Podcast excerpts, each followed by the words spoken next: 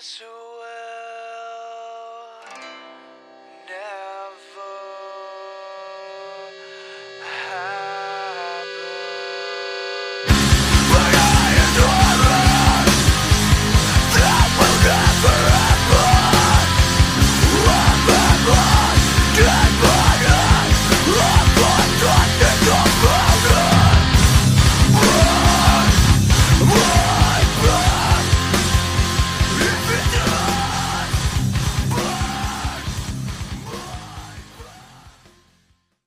Week Notice Podcast. Poison the Well. Let's fucking do this.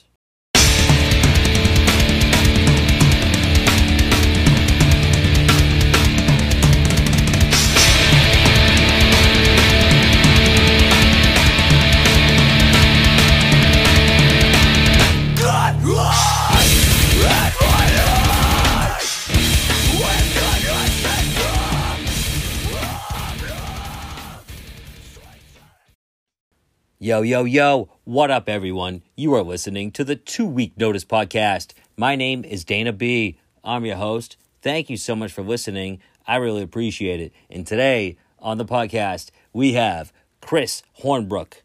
Chris is a legendary drummer from the legendary hardcore band Poison the Well. Yeah, baby. Come on. Yes. It was so cool to talk to this guy, man. I mean, for half a second, I was a shitty drummer as opposed to being a drummer at all. That doesn't mean I got better at drums. I just never got past being a shitty drummer, okay? But during that time, you know, I started playing the double bass pedal. I had some fun with that and Chris was a huge uh, reason why and and you know, their album Opposite of December was really my bridge from you know, other types of music to hardcore music. It really, really introduced me. It, it was my gateway drug for hardcore music, basically. And that album was is fucking fire. You know, everything aside from just the music itself. You know, because with hardcore music, with the screaming, you, you don't know what they're saying. Like, well, hey, do you, well, put it this way. Do you remember back in the day when you would buy a CD? You know, yeah, they used to have these things for all you youngins called compact discs. It's like almost a little mini record, but it's digital, and you you put it in the stereo, and but with that would come uh, a little booklet, and in that little booklet there was some artwork, and there were lyrics to all the songs, and there was information on the band and where they recorded it, and all sorts of cool stuff, and with hardcore music in particular, but really any CD I would buy you you put it in the stereo. You open. I've talked about this a million times, but you know what? I will continue to do so. Come on, seriously. But with hardcore music, for me, I used to read those lyrics over and over because I didn't know what the fuck they were saying. They're screaming. I knew I liked the music. That's all I knew. I, I still liked the vocals too, but I wanted to know what they were saying. And then with Poison the Well, opposite of December in particular, I'm reading these lyrics to this this, you know, screaming and just heavy heavy music. But it's like it's like these love songs it. It's poetry. There's heartbreak. I mean, this shit is fucking it's poetry. But before we get into this conversation, I must tell you, the Two Week Notice podcast is proudly brought to you by Furnace Fest people. Yeah, baby. Here's the deal. This is coming up really fast. All right. September 24th, 25th, and 26th in Birmingham, Alabama. Headliners are Killswitch Engage, Taking Back Sunday, Underoath. But that doesn't even scratch the surface of how epic this is going to be. All right, 91 bands in total. Other bands include Cave In, Converge, From Autumn to Ashes, Thursday, The Bled, Beloved, Andrew WK, Further Seems Forever, Poison the Well, Touche Amore, Stretch Armstrong, Me Without You, Piebald. I'm going to be there with Piebald. You can see my dumbass play cowbell on stage. Andrew WK, Unearth. And speaking of Unearth, uh, Buzz McGrath of Unearth has been on this podcast. All right. If you want to be a part of this festival, you have two options. First of all, I need to let you know three day tickets sold the fuck out. I warned you. I've been telling you for weeks. They're sold out. However, not to worry. Here's the deal single day tickets are still available for all three days. But there is another way, and this is my favorite way, and I totally would be doing this if I wasn't already going to be on tour with Piebald. Furnace Fest needs volunteers, people. All you gotta do, basically, is put in a little bit of hard work in exchange for a really good time, and you'll be there for the whole festival and get to enjoy the rest of it. Just do it. We need people. It'll be an experience you'll never forget, and you'll get to see all these insane bands. 91 bands. Don't miss out. Come on. All right. If you are seriously interested, the link to the volunteer application is in the description of this podcast episode. All right. Other than that, hey, if you like what you hear, do me a huge favor, do yourself a huge favor. Hit that subscribe button if you haven't already.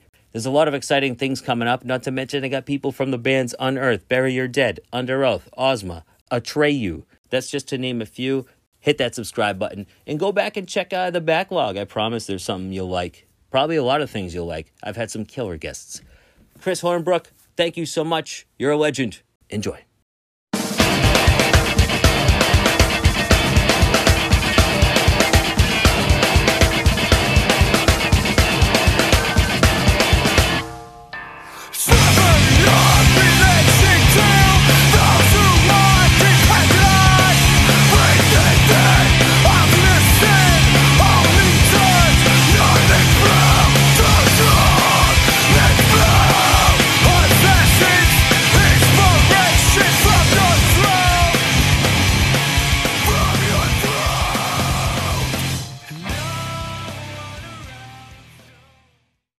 Today we have legendary drummer of the band Poison the Well, Chris Hornbrook. How you doing, man? Good, man. How you doing?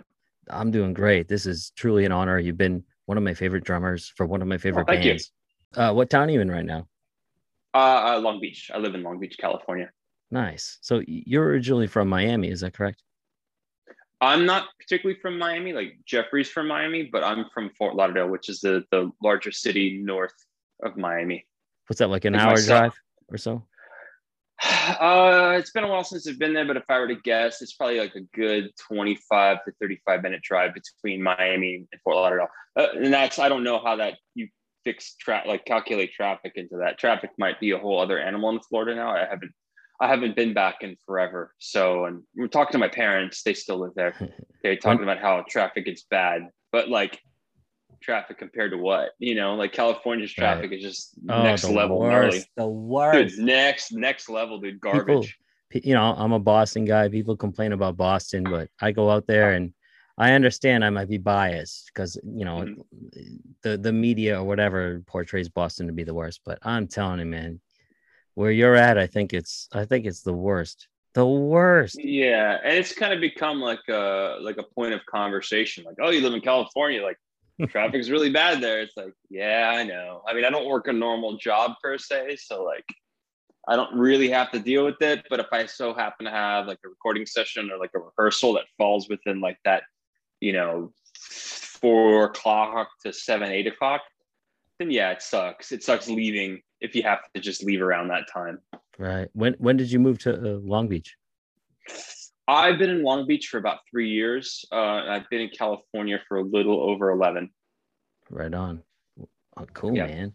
Well, geez, uh, we have a shitload of fan questions, maybe the most. I've ever had. So I don't want to rush things, but I always want to start. I always want to start with like where th- things started, you know. So Yeah. go back to like if we can, growing up in Fort Lauderdale, right? And you know, if you played sports, you know, if any school Yeah. memories come up, and what eventually led to becoming a drummer and a musician. Yeah, I mean, growing up in Florida, um, especially in the early 80s, it was not a Fort Lauderdale in particular. Sub, uh, so I grew up in a suburb of Florida called uh, Lauderhill, and uh, it's of a lower socioeconomical class of people, you know, of all of all colors essentially. And um, I grew up there. My dad played music. Both my parents were, you know, big music connoisseurs. So just growing up, only child, I had a tendency to go sort of inwards and I picked up different things. Like I started playing guitar when I was seven. I didn't really like it that much. And then played saxophone at one other point. And like they were cool, but it never really spoke to me. And it wasn't until I, I, I'm basically a kid in the neighborhood that I grew up in had a drum set for sale. So I went and I asked my dad if I could have $200 if I could buy it. I don't know how he agreed to it, but he did. And he bought the drum set for two hundred dollars, and and that was like the beginning of the love affair. Like I, I really kind of fell in love with with playing playing drums from, just from that. And um, what year are we talking now? How old are you? Well, I was twelve years old, uh, mm-hmm. so it had to be. I'm forty, a little over forty. Terrible with math. That was twenty eight years ago. Uh, 93, 92, 93. Cool. I'm not good with math, so I could be completely off on That's that. okay. But yeah. you were 12, right? I was 12. Yeah, I was 12. So I was probably sixth grade. I remember fifth, sixth, or seventh grade, somewhere somewhere around there. And um, did you take lessons? Yeah, I initially did. There was a there was a music school that I went to. You go for an hour, and they made you read out of a book and all this sort of stuff. And I don't really remember anything from it, to be quite honest. I was just more concerned with like listening to music music that I liked and emulating that and just playing songs and you know emulating the players that I grew up on that I was like wow this is cool. These guys sound awesome. This is like kick ass you know? So something must have felt different I'm guessing right away because you said you tried guitar and you're like eh you tried saxophone you're like eh so what was different about drums right away? Uh super primal. It was it's just a very primal instrument. Uh the aggressiveness I really liked. I have a my I'd say more my mom's side have a more uh, aggressive tendencies, if you will. And even though I, I, consider myself like a really relaxed, kind of mellow guy, you know, those they're kind of baked into me. So when you get to play, you know, heavy drums or heavy songs on a drum set, you got to get the release of that. So that that appealed to me, just smashing the shit out of the drums and just like yeah. taking my taking my aggressions out on it. But um, but yeah, that's that's kind of where it really started. I was just very focused on like playing and emulating what I heard at the time because I thought what you know when I was listening to like bands that were popular, like all the early '90s uh, Seattle stuff was like the that was kind of like my my generation, you know. So picking up on that was like, whoa, this is fucking cool! Like holy shit! Like you know, great songs and great bands and like noisy and chaos and all that sort of shit. So but that's that's really really where it started and like getting into that and then slowly transitioning into like the punk rock stuff that was happening like all the early epitaph records stuff was really cool like No NOFX and bad religion all those sort of you know the the bands that were out during uh, the early to mid 90s on epitaph because it was a new thing. You know i went to go i went from listening to like you know nirvana and soundgarden and that sort of world and then suddenly you know you have bands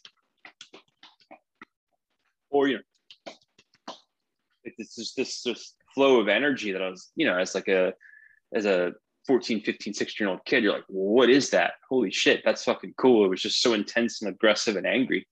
It really appealed to me. And you had started playing drums at a young age. So you were already playing, right? So you had, you know, your yeah. basic beats. So then when you're hearing this NOFX and like shit like that, it yeah, like you said, yeah. blew your mind. So yeah, I just didn't. Okay. I didn't understand. It was, I didn't really understand it. You're like, oh, how how fucking fast are they playing? And yeah. like, obviously, it wasn't like uh, the way those bands would like sing and write songs. It was just its own thing. So for me, it was just like, holy shit, you know, like god damn, this is like this is wild. And uh, it just kind of that kind of sucked me in. But that I looked at those bands as like entry level bands to digging deeper down to other kind of punk bands that like really kind of as you get older, I feel like at least for me, like those bands now, like no disrespect, but like it's just not as appealing to me. Mm-hmm. Whereas if I listen to more like old school punk, that's a little bit more appealing, you know, even though I don't really, I can't say that I put the records on all the time. I'll like a Black Flag song comes up. I'd rather listen to that than NOFX. And it's like nothing against NOFX. It's just my tastes have just kind of changed and went more towards that that angry vibe rather than the the quick angry vibe, you know, as being like an old being an old dude now. No, there's nothing wrong with that, man. So yeah. uh, keeping up with the timeline here. So when did you eventually, you know, what do you remember like early bands? Obviously, we're going to lead up to the mm-hmm. Poison the Well stuff, but yeah. Uh, so like what other when's the first time you jammed with people and and how did you eventually, you know, well, get into all that? It started with this kid that a friend of mine knew, this, this dude named Jeremy and he played guitar and he was kind of into the same stuff, like you know Nirvana and Green Day and blah blah blah. So we would just kind of get together and like jam on parts of those songs. Like I don't think we ever fully completely played a song, but he would figure out how to play the bass line to like Longview Green Day, or he'd figure out like like lithium and stuff like that from like Nirvana. Like we'd figure out bits and pieces and we, you know, we maybe play like the intro and the verse or the intro verse, verse and the chorus. But like I don't really ever think we ever made it through. I was jamming with him and I was jamming with this other dude named Mark that went to the, the school that I went to. And, you know, trying to play, trying to get it going. And I just feel like over time, it just, you know, how it is. It's just like it's fun for some people and some people a little bit more serious about it. And like those two dudes are doing their thing now. And, you know, I keep in relative contact both and they're super cool. But it was like I went from that to playing I was jamming with those bands in high school, and we played like a few random shows. There was nothing really crazy, like you know, playing for your basically for your family and for some friends. You know, there's like 15 people in the crowd, and uh, I somehow got hooked up with this punk band called Last Minute, which is a little bit more like old school AFI and like kind of like that sort of vibe. And uh, from there, from that band, uh, the bass player of that band was Ryan Primack, who is a guitar player for Poison the Well. So that's how I transitioned into the whole Poison the Well thing was that I was playing in that band and him and the old singer for Poison the Well, this guy named Ari Lehrer, were talking about like, hey, let's create like a melodic hardcore band. And then I think Ryan just like, yeah, I'm in a band with this dude, and I think you could do it. So he just asked me to come along. And that was just that was really the beginning of it. There was just a lot of luck, a lot of right place at the right time, a lot of like, I guess, ambition and being young and also being tapped into like what was cool and what was going on you know? Like it was a little bit of all of that. Right. And um i mean that's really how it happened. It was just like high school bands high school bands then kind of a semi-established punk band in the the sort of south florida world.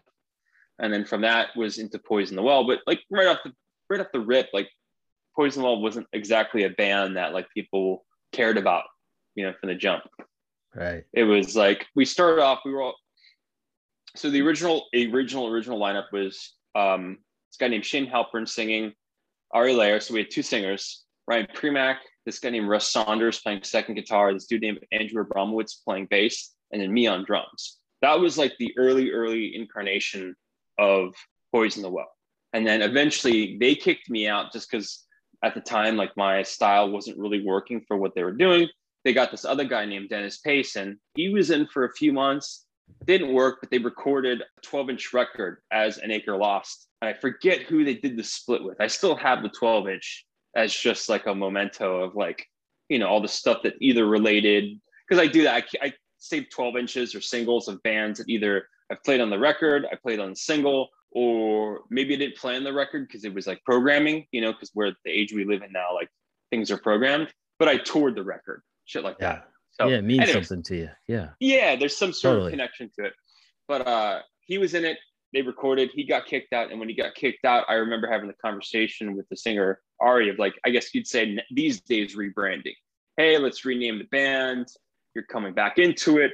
We're gonna go re-record these songs. Um, and that is essentially what became the first Poison the Well EP, Distance uh, Makes Hardcore Fonder. Yeah. Those five songs, like that was like the first thing and yeah, that was like yeah that was that lineup. That was that was like me russ ryan ari. Um i do believe that they also kicked out shane or either shane quit and then we got this dude named uh, dwayne hussein to to sing scream. And yeah. then that was that was that. So yeah ari dwayne russ myself andrew and ryan. And and then that, that was early, that's that started with grain of salt right? Yeah that was that that was that record. Yeah that ep and what year and, but, did that come out 98, 97, 98. Okay, sorry. I think I say? was a June.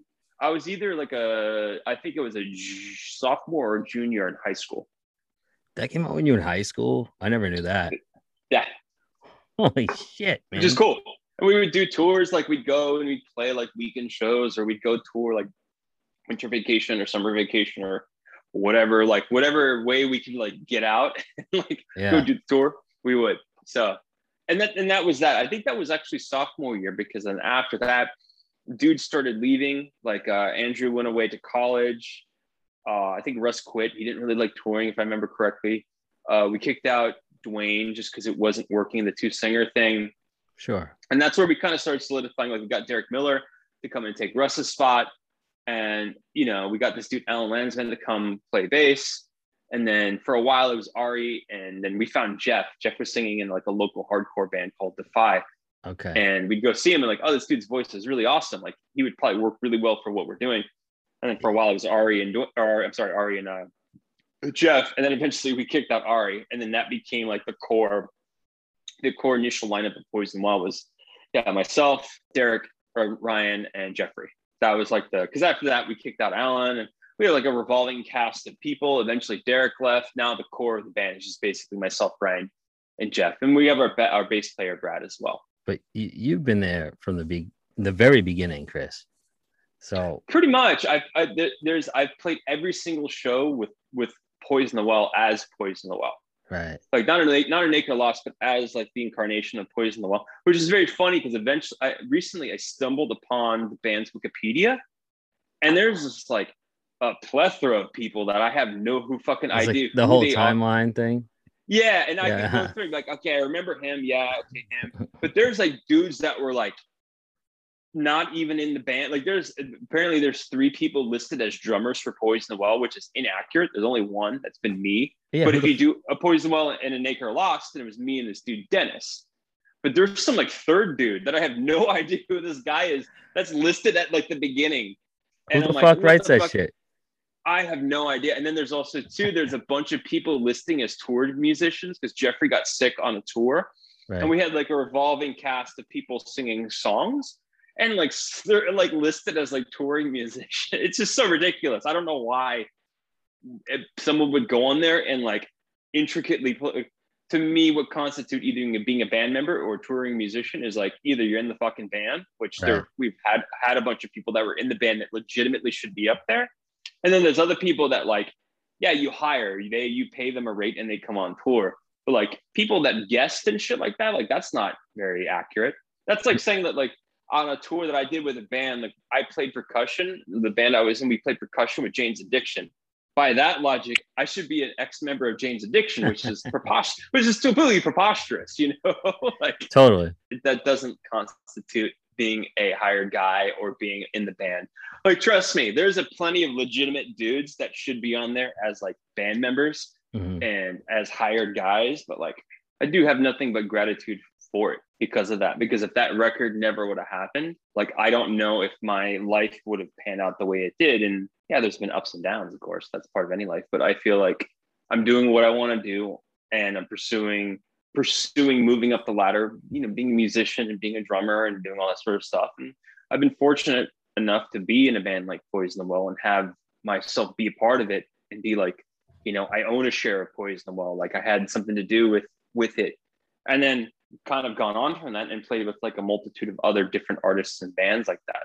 I don't know if opposite didn't come out. Like I don't know. I don't I don't even know if that to do I would have been able to do this. You know, I don't know if I would have been on tour, like be able to see the world, make records, and meet the people that I meet, and like doing all the cool shit that I'm doing now. It's like, would that even been a reality? Because it's like that window doesn't Yeah. always open. You know, like when it does, you have if you see it, you have to just fucking jump through it as quick as you can because that shit can close like Yeah. you know but like i said it's i think it's more just like a young kids kind of being hip to like what's cool at the time for like heavy music that stuff is kind of boiling to the surface in, in its own way and just the like the right sound the right look the right place at the right time that's how i kind of look at that record for us and yeah, yeah nothing but gratitude for it Yeah, that album was a very big deal. Not to take away from you know Tear from the Red, You Come Before You, and every everything else you guys have done, but man, Yeah. that, that album for me, just that's just a personal. I'm like that is one of my for sure yeah till this day.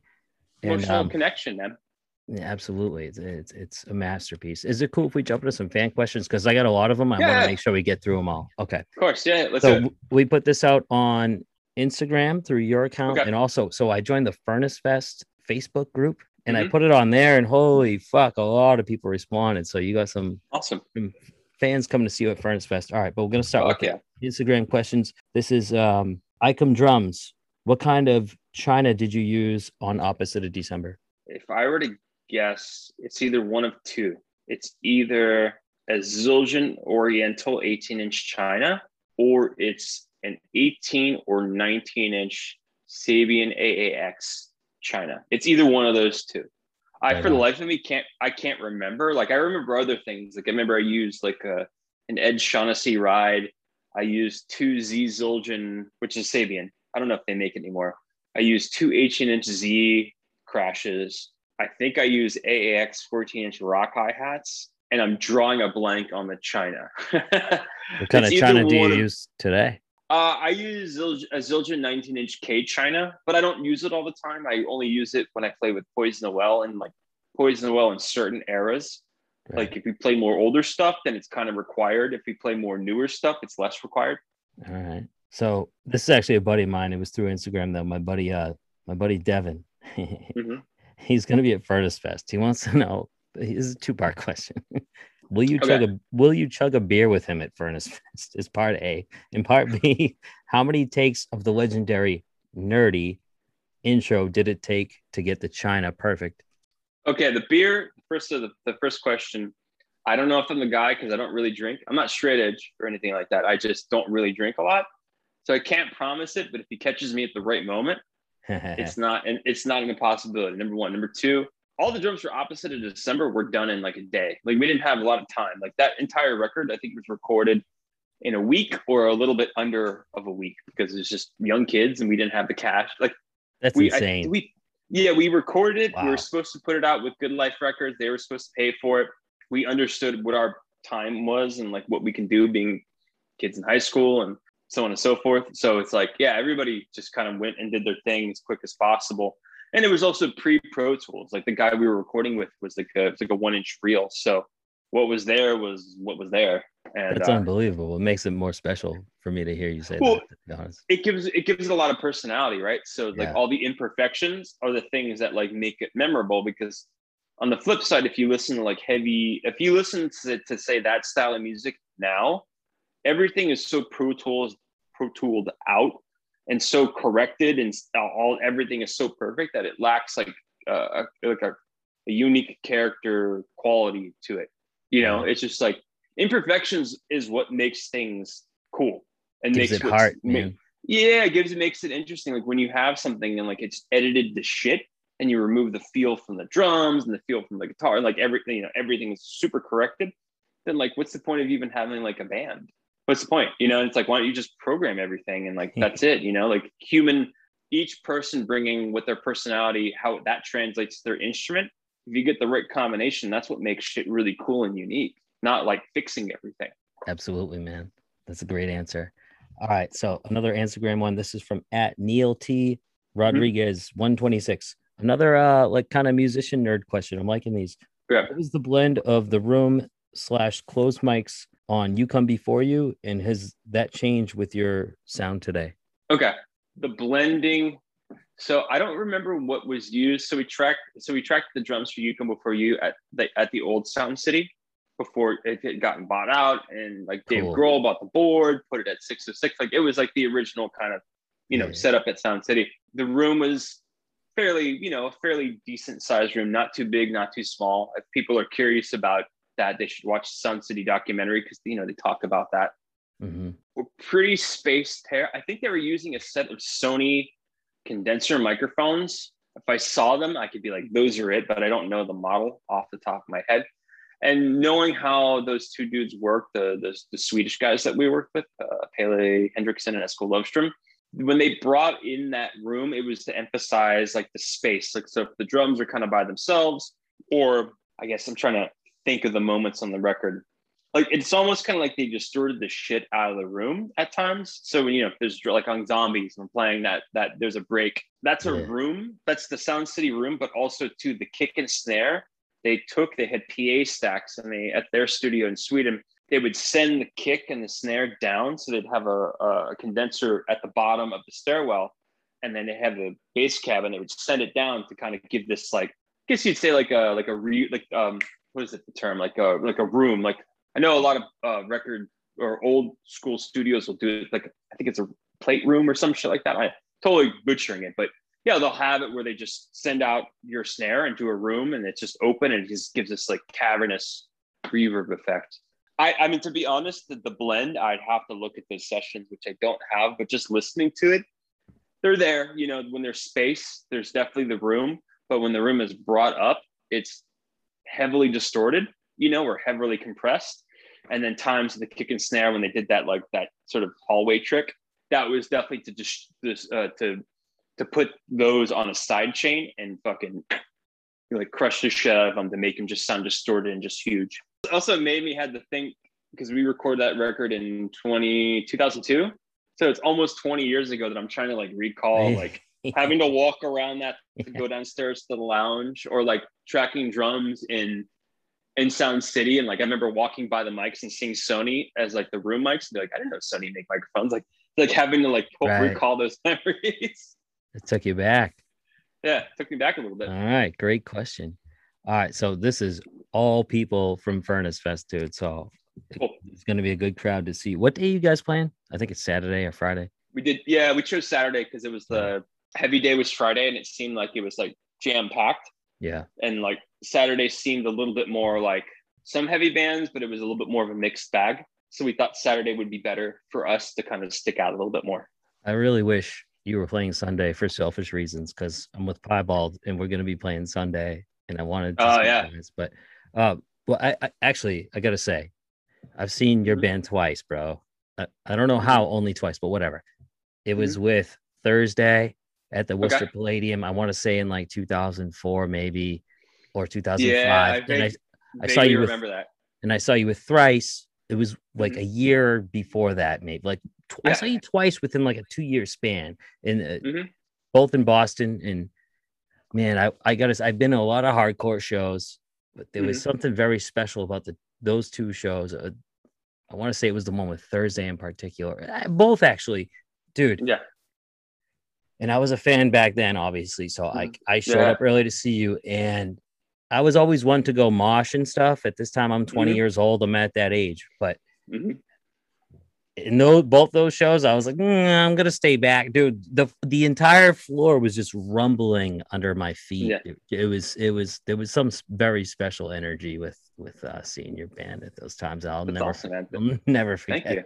That. Yeah, no, dude. I appreciate that. That was also that was also very uh that was also a very like special time for our our band and and more of a like popularity growth you know, like we released You Come Before You and we're doing all these tours on Thursday, Thrice, Deftones, Warped Tour, when like, yeah. you know, all those bands are like ginormous, you know, or or if they weren't ginormous, like it was like this upward trajectory that we all kind of had going on, especially us and Thrice and Thursday. Definitely. Yeah, that's a very good way to put it. All right. So this is from Guillermo Atilio.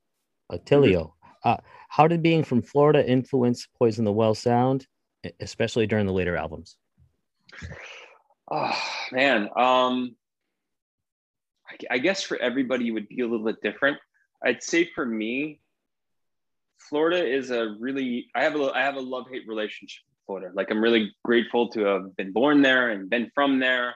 And I, obviously, I had a lot of incredible experiences, like joining Poison the Well and like all the cool shit that happened with Poison the Well was largely to do with living in Florida. In terms of like how it affected me, I guess there is a motivation to want to get out, which might sound very strange, but like uh, some people want to stay where they grew up and that's their comfort zone and and they like it there and it suits their needs.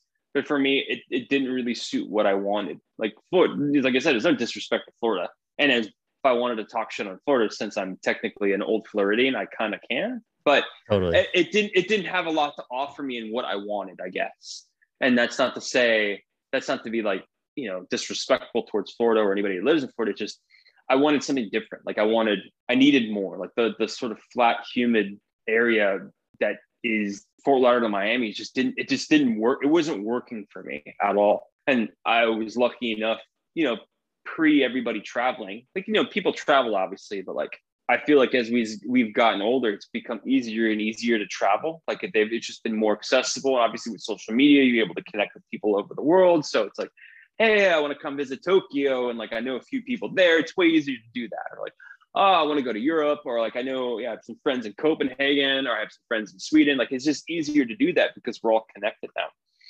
But back then, it just wasn't as common. So getting in a van or you know a mini, I knew the first time that I left Florida in a minivan I was like, yeah, I, I was just completely mesmerized that like there's hills because Florida's very flat and seeing mountains and just like rolling hills and like every time I go back to Florida, it was like I need to get out of here. Like there's more out there.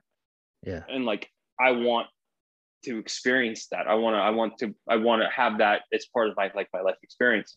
And especially too when I we eventually uh, came west to play shows on the West Coast. As soon as I came to Southern California, I was like, this is it.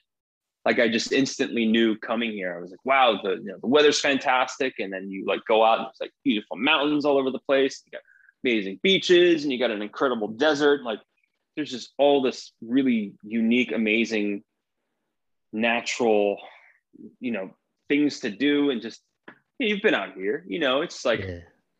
And it being a hub for music made even more sense for me because like when poison well we went on first our first initial hiatus it was like well, what am i gonna hang out in florida? Like is anything do i think anything is gonna happen here ever again? Like i don't i didn't really anticipate like lightning stri- striking twice so i was like if i'm gonna continue to be in a band or be a hired guy for a band or artist. Either i can go to new york or i can either go to california. And i just knew more people here from touring I had more resources here, and the and the weather. It was like California is like an extremely nice Florida.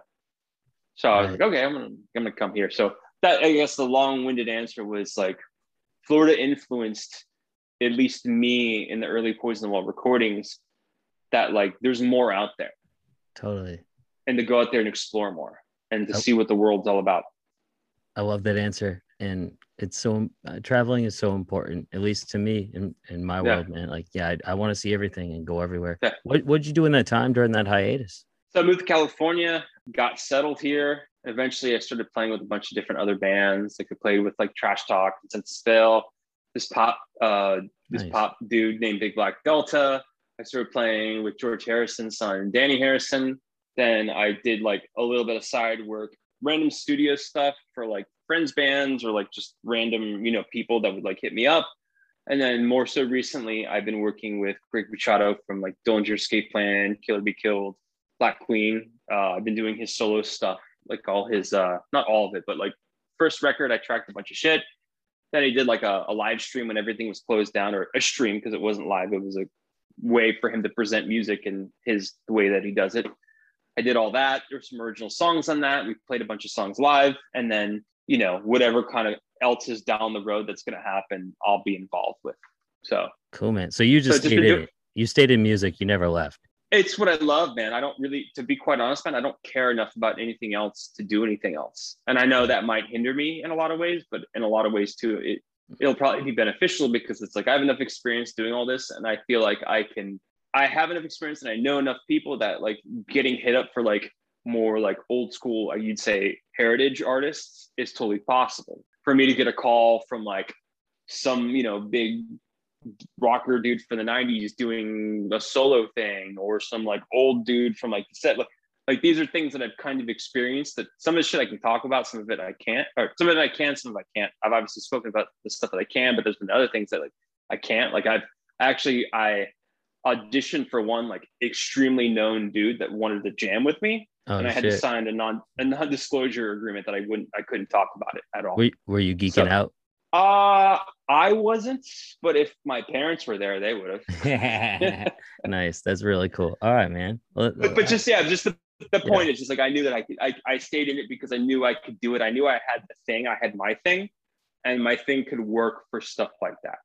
You know, I love it. Yeah, absolutely, man. I love that. All right, cool. All right, this is from Mark Robert Watson. Who are your who are your favorite drummers? um, it kind of depends, man. Like I have like my staple classics. Like you know, I'm a big Dave Grohl fan. Like art, like all the Nirvana stuff and some of the shit that he did with Queens. Uh, and then I'm a big Matt Cameron fan. Like obviously all his work with Soundgarden is is fucking awesome. And those are like the main two dudes that I still kind of from my formative years of of playing drums that I'm still really into. Like you could listen to their playing now and be like, I see why people care Right. you know, and it's not to disrespect anybody else in any of the other bands. They're all great players, but just to me, those dudes really spoke to me in, in their own like their own ways. It just appealed to, to my sensibility for music and my personality. As I've grown up, it's become less about like one person, but it's become more about what certain drummers do. So for instance, like, you know, listen to somebody like Josh Freese, he, like his jack of all trades, right? And he does all those trades really great if I need something that's of like a bit more of like a Freese thing, then yeah, I'll throw in like a perfect circle record or I'll listen to him play live with Sting. And then you can kind of pick out certain things where, oh, that's cool. I'm gonna take you, you take a lick and then you try to like make it your own and sound like your own thing and add your own flair to it. So that's kind of like my thing now. Like I'm less into like dudes. Like I'm not like I don't look at one guy and being like, oh my God, he's so incredible. Even though there are really, really incredible guys. But it's more like I like what you do really well and I like what you do really well. And like I just start picking out the things like the strength of these players. Like how can I take that and like incorporate that into my playing to make my playing better? Because I know I, I have my own sound and feel when I play. It's very me, you know, for people that like what I do. It's very distinct. It's like listen like Ben Koller from Converge. When he plays, yeah, it's very there's, yeah. there's like a, there's like an anxiety. There's like the sense of like forward motion and anxiety that like in other any other heavy music lacks. And I think that's what sets them apart because like most heavy dudes like that play heavy fast music don't have a feel, but like what makes Ben unique is a feel. Like he has a very specific feel when he plays. Yeah. And that's what sets him apart. You know, even the way he hits his drums, it's like you hear it, like, oh, that sounds like Ben. And that, like, for any drummer, like, I feel like that's the most important thing. It's like if you could hit a snare and you can hit a kick and you could play a beat or you could do something and be like, oh, that sounds like that. Or like, that sounds like, like your thing is instant, instantly recognizable as you that's fucking hard. That's not an easy thing. Some dudes just stumble upon it and some dudes don't. Like some people are so good, technically speaking, they can play all these styles, but like when they play, there's no identity behind it. And then there's guys like, you know, like say like a Dave Grohl, like we play something like, oh, that sounds exactly like Dave Grohl because like his kick and his snare and like his hi-hat and like just the, the way his feel or like when he bashes really hard, like that whole thing, you know, like you, it's just yeah. it's instantly recognizable, and I think that's really really crucial, especially today where you have every virtuoso in the world like online playing. You're like, oh man, their chops are crazy or their abilities crazy, but it's like when they play, you're like not hearing who you are. How do I explain? How do I explain this? I'm hearing more of your brain moving, but I'm not feeling you. Yeah. You know, I, where there's I, a lot of players that are incredible, like, you know, they're just doing stuff and they're playing and they're not thinking because it's so ingrained, but it's essentially their mind. They're, they're not playing from here. I know exactly you know? what you're saying, man. Tucker Rule of Thursday, Erin Tate of minus the bear. I would put both those guys mm-hmm. in that category. For me personally, yeah. I, uh, Chris, yeah. I, would, I, would, put you in there, man. You know, like I. absolutely, mm-hmm. I know exactly what you're saying, man. Yeah, and that's just important, man. That's really, really important for for music and having an identity. And then that identity, if you're lucky enough to be in a band, then that identity is something that that becomes an element in that band and if you take that thing away then you're missing something from that band i played in Senses Fail forever they had an original drummer and his thing was integrated into the band and then when i was swapped out it became a different thing because right. essentially the heartbeat of the band changes yeah. So it just becomes totally. like my my where musically where I come from is probably different where he comes from, and it just it, it it's really it's there's something to be said about the identity of somebody. It's just being not just being utility, but like being a utility slash creative or just a creative, like a creative element in the band. Like those guys that play super simple, but like their creative their creative element and their soul is in it, and you remove it, and there's just this big void that's there. I like to. Well, I think for me, in my music taste, like Weezer is a good example of that. You know, Pat mm-hmm. from Weezer is a drummer, and that guy, yeah. if that guy ever left the band, I would notice right away.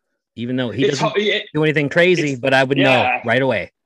It's his feel. You know? It's his, his, it's, his totally. identity with the band. It's his feel. He's very understated in his playing, but if you put somebody else in there, it's gonna. It's essentially gonna change. I like you know? what you said, man. Dif- different heartbeat. That's that's like different different, en- different energy. Perfectly worded, dude. I don't I don't think people understand how important drums are, especially with heavy music, especially with rock music. Like, yo, you remove Keith Moon from the Who, yeah. you remove Bonham yeah. from, from Led Zeppelin, even Ringo. Ringo is a very understated drummer, but you remove Ringo.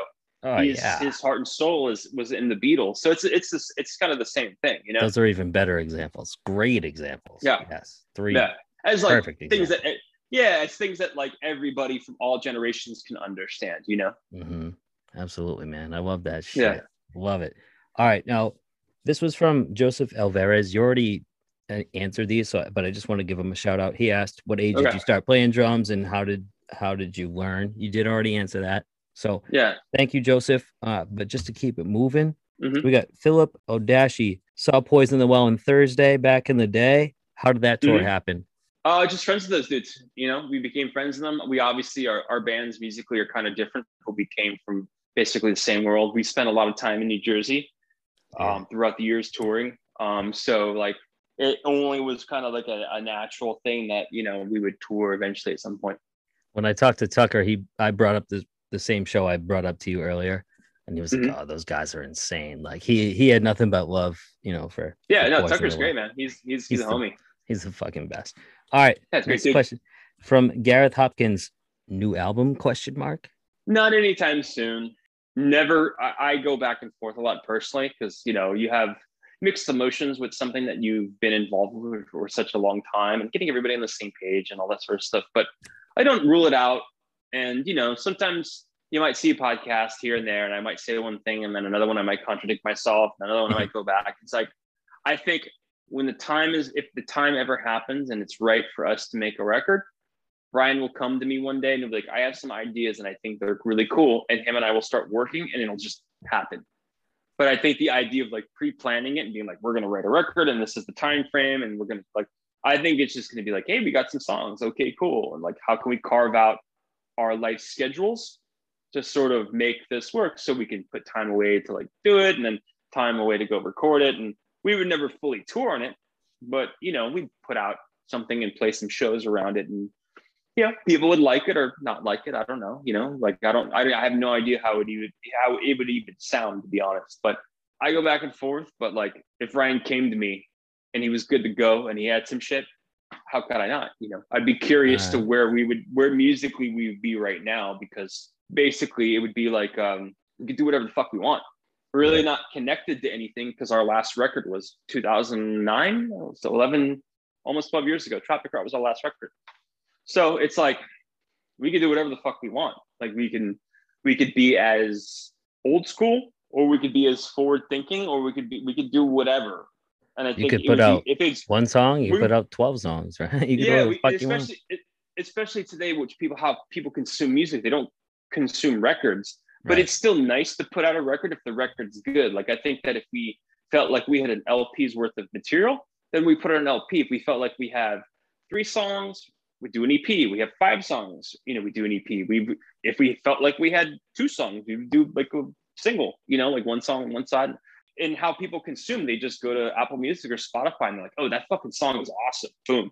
So it's not it's it's a little bit it's a little bit different, but um yeah, we could do whatever we want. And that's that's very liberating and freeing. But at the same time, it's like, you know, people got lives and they got shit going on. If it happens, it happens. But also too, if it happens, I can guarantee you nobody will see it coming. Like one day there's just like a post somewhere like Poison will release this new record, and then people go listen to it, and it's probably gonna sound like nothing they expected. And they might that might make them excited or that might piss them off. But That's you know, okay. If there's one if there's one thing that can I can guarantee it will be surprising, even to the guys in the band creating. if it happens, you know. if it happens, but if it if Yeah. you put it out, you're not gonna put it out unless you all love it, and that's the most important thing. Yeah. You know, I was just Yeah. talking to Chris Towning. He plays Bury Your Dead now, and he was saying a lot of the same things you just said, and uh, especially when it comes to how people consume music now. He's like, we might just keep putting out singles, whatever, just to stay relevant. It's, Yeah. but it's got to be natural. You all have to want to be in it for sure. Yeah. Okay. Yeah. Thank So, you for yeah. that answer. Uh, all right. Mhm. Next question. Patrick Clark, what is your favorite song to play live? I want to know this too. It'd probably something off the Tropic Rot because that's that is a little bit more in line with my playing now. Even though, yeah, it was like 12 years ago, my playing has obviously changed as well. It probably I like playing that song Pump, uh, Pamplemousse a lot. That's really fun. That song Cinema is really fun too, but it's really challenging because it's a fast kind of it kind of has a, kind of a surf vibe to it. But it's a fast banger. But anything off anything off of Tropic Rot would be fun and enjoyable, but also really challenging in terms of how I am as a musician now. Like stylistically, where I mean, like I'm not, you know, I don't really consider aside from like opposite. I'm not like super double bass dude. That's never been like my thing. You know, I'm more pocket guy, like musical chops, like odd meters that you can't tell are odd meters. Like that's the direction that I'm kind of going. You know, like kind of Matt Cameron ish. So something along, yeah, something closer to that. I guess something anything off Tropic Rot, probably Pamplemousse or like Cinema uh, would probably be the two ones for the reasons that I just said. All right, another fan question. This is from Josh Grisham. If you could tour with three bands, like new or old, active or not, who would you pick? You got to pick three bands. Do so? Do they have to be genre specific, or Nope. could it be whatever? Just pick any. You could. It could be Britney oh. Spears, whatever you, whatever. okay. For me, it would probably be, and they're probably going to all be for very different reasons. Mostly selfish reasons to be able to actually see those bands and see something cool. I guess the first one would be the Beatles, because that would be really awesome to see. You know, if obviously two of the dudes that are not here were still here, that was possible to actually see them play some of those songs and pull them off live. Though, with that being said, I could totally go see Paul McCartney and see at least his songs played live, like in a modern situation with excellent musicians. But it's obviously Yes. it's not the same as if you have the, the the four dudes there. That's like that's such a big deal. I'm a thousand percent with you on that. I'd say the Beatles. I would say after that, I would say uh, songs for the death era of Queens of the Stone Age. That era lineup with like Dave on drums and like Mark Lanegan singing, like in like the like that core. I that would be one because it would just be cool to watch that lineup play those. Because obviously Queens goes through tons of different lineup changes and uh, a revolving cast of characters, but it would be yeah songs era with Dave on drums and and uh, yeah Mark Lanegan singing second vocalist. Third, let me make this let me make this good. Beatles, Queens of the Stone Age, and trying to think of some. I guess I'd say Queen. oh, Like man. who would who wouldn't who wouldn't want to see Queen every night? Now, obviously, you know, would and seeing like Yeah. yeah. just seeing like the Beatles play every night, or just seeing Queens of the Stone Age, like that era, or like Queen play every night, like watching those like magical, incredible songs, like come like especially with Queen because they wrote they were such fucking amazing songwriters. Oh, incredible. Yeah. I love that answer, dude. That's fucking perfect. Yeah. Totally, totally off the cuff. If you ask me tomorrow, I might say three other different bands. You know, That's okay. Great answer, dude. All right. David Martin, what's your Okay. favorite Sleigh Bells song? Is that a hardcore band that I don't know about or something? no, no, no. Sleigh Bells. So basically, remember I told you that the Derek Miller, uh, guitar player of Sleigh Bells, or Yeah. guitar player of Poison Well, he helped. Obviously, he was a big part of Opposite, Tear from the Red, and You Go Before You.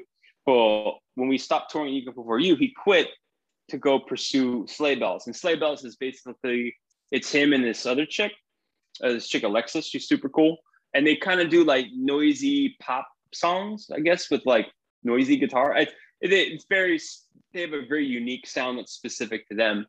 I would have to say so. Just so, just so you know who they are. It's, and they, you know, Yeah. he's been doing that for 10, 11 years. They got a bunch of records. They got like a super solid, great fan base. Like I got to check that out. ass. Okay. Yeah, we're we're on we're yeah we're all there's like no there's no zero bad blood between him and us or anything like that. We're totally like it's totally cool. But um, what I was going to say is I would have to say that I like that song. It's called "And Saints," like and like A N D Saints. I just think it's a really great song. I I don't know what record. I think it's not this past record, but the record that they put out before. I think it was like an EP maybe. It's like seven eight songs. It's a really cool song. I mean, you know, he's really great. They're both really great at writing cool, catchy, noisy pop songs. You know, yeah, well crafted stuff. I'm going to check that out uh, as soon as we finish this up because Yeah. somehow that missed my radar. Okay. Well, Yeah, thank you for that question. It's kind of a different world. You know, Lynn Wissett wants to know what happened to the Poison the Well, a new kind of uh, American Saint split. nothing never came out. That's what happened to it. Nothing. Absolutely nothing. All right. Well, there you have it. All right. Next question. I cannot read this first name or my own chicken scratch, but the last name is Valorio. What artists currently inspire you, and what drummers are getting slept on? Do you think? Ooh, so artists, God, what would I? I mean, I'm gonna have to do a shout out just because, uh, and I don't think that he's necessarily getting slept on. Like I said, uh, my buddy Greg Puciato, who just released solo, like he's doing a bunch of solo shit now.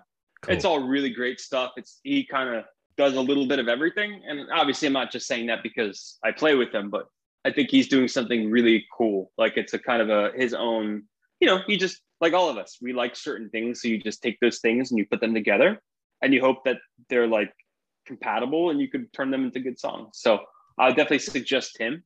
Another band. I'm I to be quite honest, I am 100% out of the new music game. So I think I'll just shout out shit that I work on, just because that's Please what do. I, that's what I know of at this point. I would say uh, my buddy Dhani Harrison, who I play with a bunch, he released a record a few years ago called uh, In Parallel. It's an awesome record. He's a great dude. Uh, he does really cool electronic-y kind of scorey type stuff. Uh, he also did. We also like uh, did like a live record from Henson Studios that people should check out on YouTube. Super cool, super fun, like huge band, like totally awesome time. I'd say uh, Greg's other solo project, not solo project, there's another thing called Black Queen. It's an electronic thing. I've had something to do with it in the past. And, you know, I kind of had my fingers in it semi recently, played it, uh, an ending of a song with them a few years ago in LA on, on drums. Um, Cool. That stuff's really great. Kind of has like 80s, 90s R&B vibe to it. I'd say that like things that I've either played on or been kind of involved with just because like I'm so out, like I'm just so not tapped into new music. And that's my own fault. That's okay, man. and then drummers that are slept on. I don't think anybody that I know is really slept on. But I mean, I, I'd always have to go back to my friend uh, Ken Schalk, who I don't necessarily think is slept on per se. He's the uh, old drummer for Candiria. Um, he lives out in California, and we hang out every once in a while and talk drums and the philosophy of drums and recording, and you know, we, we show each other gear. And he's he's uh, I kind of look at him as like a little bit of like a mentor because he always does stuff, and he comes from a, a very interesting point of view. And you know, if you listen to some of the Candiria stuff, it's pretty awesome. You know, it's like very very mathy, interesting, wide open. And not that I would say that he's per se slept on. It's just he does he has a different life and he doesn't tour and he's not really involved in that world. But I think recently he did a solo, a drum solo on uh, Between the Buried and, and Me. Like they put out a new song recently and it's like Mike Portnoy and Ken, drummer for Between the Buried and Me, and then the old drummer for uh, Animals as leader, the old drummer, not Matt Garstka. He's he's really incredible, but like uh, Naveen, I don't know how you pronounce his last name, but they all take like little moments to solo, and, and Ken's on that. Um, I would definitely people. I would definitely suggest people check him out because he's just a monster, a unique player. But he's more old, you know, old, an old school guy. He's just kind of transitioned to doing more studio stuff and kind of doing his thing out here. So he's not like in a band. So like if you're not in a band or you're not like plastering yourself all over Instagram, Yeah. it's a little it's kind of a little difficult to be out there plus too like when the trend is going this way the wave of trends of drummers are going this way but you have your own thing if you don't fit on that wave like your growth is way slower I, li- I like that answer. Let me ask you this, Chris. What is the most rewarding moment of your musical career? oh man uh, there's i'm i'm lucky enough to have a few of them it wouldn't be a moment i'd have to say a few i'd have to say obviously the entire catalog the entire poison well catalog for me is very rewarding Yeah. uh, certain records are more in terms of popularity and influence that are that are very rewarding and very humbling. And then others are more musical expressiveness and trying to do something different and do something new and like sometimes you know hitting home runs and then sometimes not you know? Like maybe it's a little too weird or maybe it's a too left uh, too a little bit left of center but i think overall the entire poison the poison well catalog is is is very rewarding in terms of musical experiences what else would there be? I would say doing, like I said, doing this stuff with Greg is great because we're buddies. And uh, his record, he put out his solo record, and it had like me, it had Ben Koller playing drums, and it had Chris Pennie, the old drummer for Dillinger, playing drums on two songs. So obviously, that's a, a great, you know, great company to be in. That was a cool, another cool musical moment to be part of. Uh, his stream after the fuck content stuff was great because, like I said, there's a, I basically play all the stuff and you know one of the songs ben played on or like two of them chris played on and a bunch of other ones i played on. So it's like to have to learn those dudes strengths and kind of bring them in and then make it mine was cool. And we recorded some new stuff that came out really good on that too. So those two records are very important in terms of just like me as a as a drummer kind of coming more to fruition within myself and feeling like i've come to a place where I feel very comfortable and I, I know where I am and my strengths and weaknesses are. And when something new comes along, like, yeah, maybe a few records from now, he'll want Chris to play on the entire record. And it's maybe it's a little more technical stuff. And well, if I'm if I'm doing touring, then I'm gonna have to learn that and that's gonna challenge me to be better. So And then another musical moment I would have to say, and this is I'm just kind of going off of like documented stuff. Sure. Uh, another musical moment would be uh, doing Dhani Harrison's live record from um, live from Henson. Like we recorded all in a day. So all, it was a bunch of killer musicians everywhere. Like Stephen Perkins from Jane's Addiction was playing percussion, and uh, my buddy Davide Rossi, who is like the string guy, like from everybody from like Coldplay to like The Verve to like that whole world. He's like the string dude. He was doing strings, and it was like incredible band. Like it was a really cool experience to to be there and to play and to kind of home run all those songs and like kick ass and like just to be amongst like good company of incredible musicians. Those would be my moments. Would be Poison Well, all the stuff I'm doing with Greg and Dhani's live record would be for me. Those would be like musical moments that I think about all the time. That I'm like, man, like it's really cool, and those are special in their own kind of ways. Rad man. Long winded, long winded answer. No, thank you for sharing that. And uh, again, Opposite of December, one of my favorite albums of all time, from the drum roll yeah. of 12 23 93 to yeah. the very, you know, melodic outro of uh, yeah. My Mirror No Longer Re- Reflects. That, that'll always have a special place in my heart.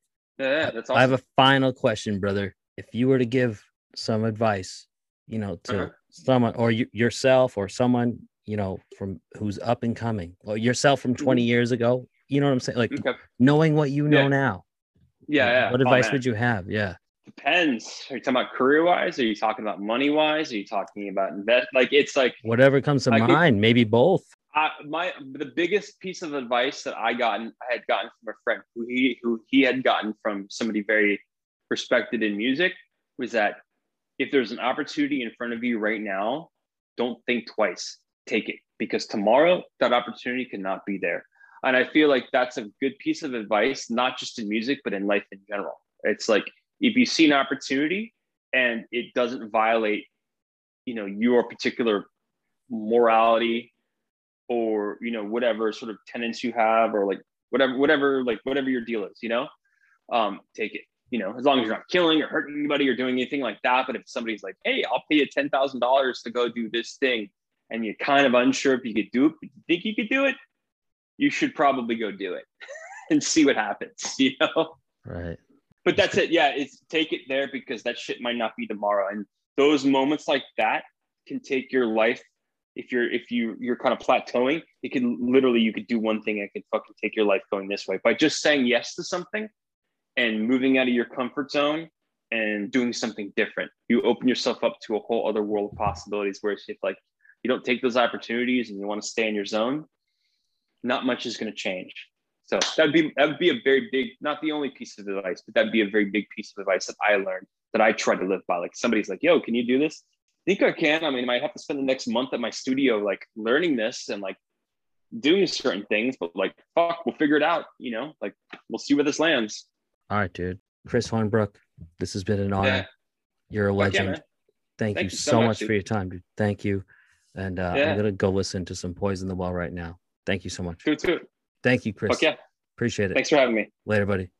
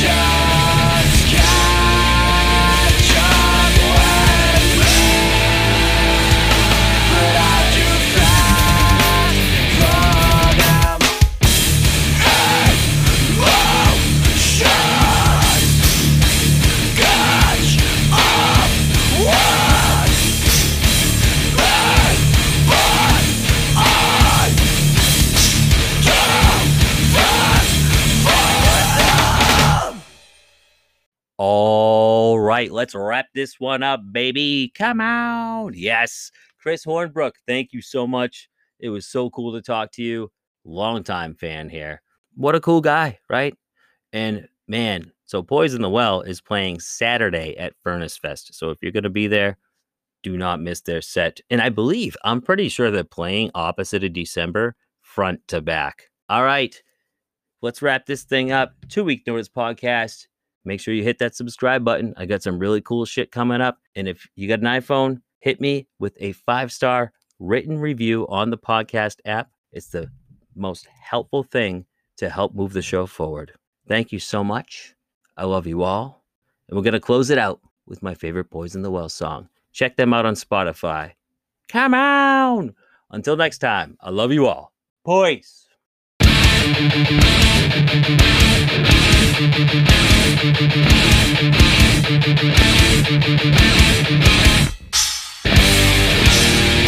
all my sentences, I could never swallow the idea of a happy ending as another day's memory